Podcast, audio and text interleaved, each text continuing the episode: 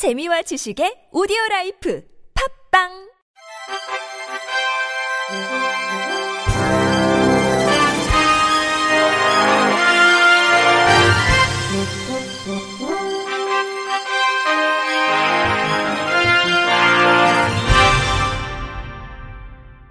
청취자 여러분 안녕하십니까? 9월 29일 목요일 KBRC 뉴스입니다. 지난해 장애인 학대 신고는 총 4,957건으로 전년 대비 17.8% 증가했으며 학대 피해자의 74.1%는 발달장애인인 것으로 조사됐습니다.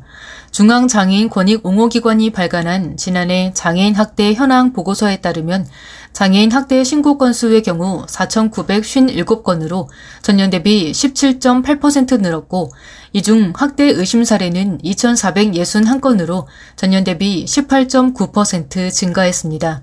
장애 유형별로 보면 학대 피해 장애인 중 발달 장애인의 비율이 74.1%로 가장 높고 학대 유형으로는 신체적 학대의 비중이 가장 높았습니다. 연령별로는 18세 미만의 장애아동 학대가 전체의 14.8%였으며 행위자는 부모가 43.4%로 가장 많았습니다. 학대 발생 장소는 피해 장애인 거주지가 41.1%로 가장 많았고 장애인 거주시설 12.7%, 학대 행위자 거주지 9.5% 순이었습니다. 학대 신고의 유형을 보면 장애인 학대 의심 사례 2,461건 중 신고 의무자가 신고한 경우는 31.3%, 비신고 의무자가 신고한 경우는 68.7%로 집계됐습니다. 신고 의무자 중 사회복지시설 종사자에 의한 신고는 359건, 다음으로 사회복지 전담 공무원에 의한 신고는 195건으로 나타난 가운데 비신고 의무자 중에서는 피해 장애 당사자가 신고한 비율이 가장 높고 장애인 단체와 같은 장애인 지원 기관 종사자, 가족 및 친인척 순이었습니다. 더불어민주당 강민정 의원은 지난 27일 국회의원 회관에서 국회의원 연구단체 약자의 눈, 함께하는 장애인 교원 노동조합과 함께 장애인 교원 업무 환경 개선 및 권리 보장 방안 마련 토론회를 개최했습니다. 이 자리에서 중부대학교 김기룡 교수는 기존 인적자원 편의 제공 체계를 개편하거나 새로운 인적지원 편의 제공 제도를 마련하는 등 인적지원 제공 체계를 개선하고 장애인 교원의 선호 보조 공학기기 유형을 고려해 기존의 지역 차원의 보조기기 지원 체계를 만들어 지원해야 한다고 제언했습니다. 이어 인사관리와 관련해 장애인 교원에 대한 교육부 차원의 균형 인사 계획 수립이 선행돼야 한다. 이를 통해 각 시도 교육은 장애인 교원 인사관리 지원 관련 공통 기준이나 우수 기준을 활용해 균형 인사 계획에 반영해야 한다고 강조했습니다. 지난해 장애인 교원 관련 취재를 한 EBS 금창호 기자는 실태조사가 가장 먼저 이루어져야 한다. 지원을 하려면 상황 파악이 돼야 하는데 현재는 몇 명의 장애인 교원이 있는지, 장애 유형은 어떠한지에 대한 파악이 미흡한 실정이라고 설명했습니다. 이어 장애인 교원 정책 담당 부서, 즉 종합적인 컨트롤 타워가 가장 중요하다며 장애 교원 부족 문제는 초중등 교육 과정부터 대학 입시, 대학 교육 과정, 임용 시험, 그리고 임용 후 업무 환경까지 모든 단계에서의 어려움이 반영된 복잡한 문제이기 때문에 컨트롤 타워의 존재는 더욱 중요하다고 피력했습니다. 청각장애 교사인 인천시 교육청 특수교육지원센터 최별 교사는 청각장애는 손실 정도와 손실 부위에 따라 개개별 가청 청력 정도가 천차만별이며 보청기 및 인공화 후그외 어떤 보조공학기기로도 완전히 도움받기 힘든 장애이지만 다른 장애에 비해 청각장애인 교원의 지원 필요성이 가볍게 여겨져 상대적으로 지원받기가 어렵다고 지적했습니다. 이어 중증장애인은 인력 지원, 경증장애인은 보조기기 지원이라는 공식을 깨고 맞춤형 지원으로 가야 한다면서 지원 요청에 따라 전일제, 시간제, 수어 통역, 문자 통역 등 통역 인력을 즉시 배치 운영하는 장애 교원 통역 지원 센터를 설치하고 각 교육청별로 수화 통역사, 문자 통역사 등을 일반 임기제 공무원으로 지원하는 것을 제안한다고 힘주어 말했습니다. 보호 의무자에 의한 입원 폐지를 규정한 정신건강복지법 개정 방안에 대해 정신장애인 당사자와 가족 모두 한 목소리로 찬성했습니다. 남인순 의원, 최혜영 의원, 이종성 의원, 장혜영 의원과 장애우 권익문제연구소 등 장애인단체는 어제 오후 2시 정신장애인의 인권 보장과 복지 증진을 위한 정신건강복지법 개정 방안 쟁점 토론회를 개최했습니다.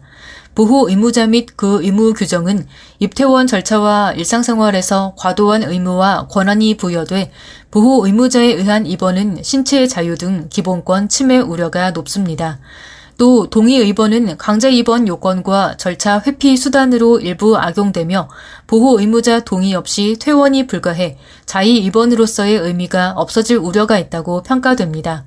사단법인 정신장애와 인권 파도선 이정하 대표는 정신장애 당사자 입장에서 비자의 입원, 강제 입원이란 겪고 싶지 않은 끔찍한 경험이라며 그렇기에 급성기나 응급위기 때 지역사회 동료 상담가나 위기지원 팀 서비스 등 적절한 지원이 필요하다고 말했습니다.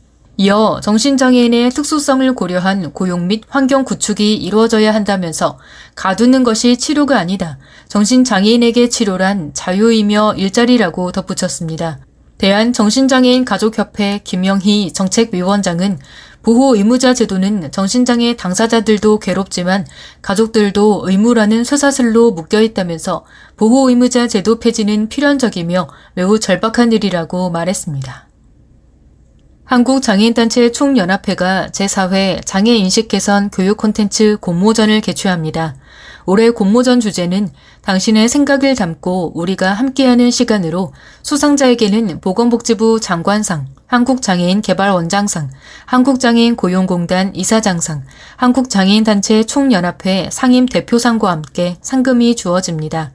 다음 달 14일까지 장충련 누리집에 게시된 공지를 참조해 작성하고 시상식은 11월 29일 오전 11시 여의도 글래드 호텔에서 개최될 예정입니다. 공공운수노조 장애인 노동조합 지부가 어제 한국장애인고용공단 서울지사 앞에서 기자회견을 갖고 근로지원인 예산 소진 대책을 마련하고 장애인 노동자의 생존권을 보장하라고 외쳤습니다. 이들은 공단이 운영하는 근로지원인 서비스는 장애를 가진 노동자의 부수적 업무를 지원하는 제도지만 현재 예산이 급격히 소진돼 상반기부터 서비스가 필요함에도 이용하지 못하는 장애인 노동자가 속출하고 있다고 지적했습니다.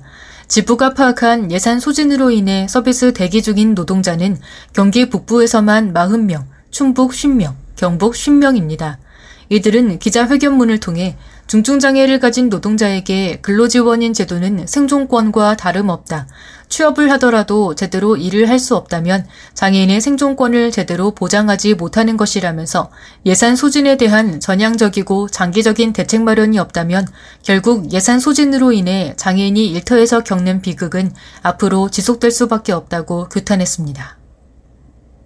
한국장애인 고용공단이 편의시설 관련 법적 기준 등을 자가 진단해 스스로 확인할 수 있도록 디지털 콘텐츠 27종을 제작해 공단 유튜브 채널에 게시했습니다. 편의시설 자가진단 영상은 총 27종으로 종합편 1종, 파트별 5종, 쇼버전 21종으로 구성됐습니다. 공단 관계자는 이번 편의시설 자가진단 영상을 통해 어렵고 까다롭게 느껴지는 편의시설 기준을 국민들이 쉽게 이해하고 관련 제도가 장애인뿐만 아니라 국민 모두에게 편리하고 안전한 환경을 제공하는 제도임을 알려 대국민 인식 개선과 공감대 확산에도 기여할 것으로 기대된다고 전했습니다. 끝으로 날씨입니다. 내일은 전국이 대체로 맑은 가운데 중부지방은 미세먼지 농도가 나쁨을 기록할 것으로 예상됩니다. 기상청은 전국이 모레까지 대체로 맑겠다며 낮과 밤의 기온차가 내일과 모레 내륙 대부분 지역에서 15도 이상으로 매우 크겠다고 전했습니다. 기온은 내일부터 모레까지 평년과 비슷하거나 조금 높겠고 당분간 아침 기온은 경기 북부와 강원 내륙, 경북 북부 내륙을 중심으로 10도 내외로 쌀쌀하겠습니다.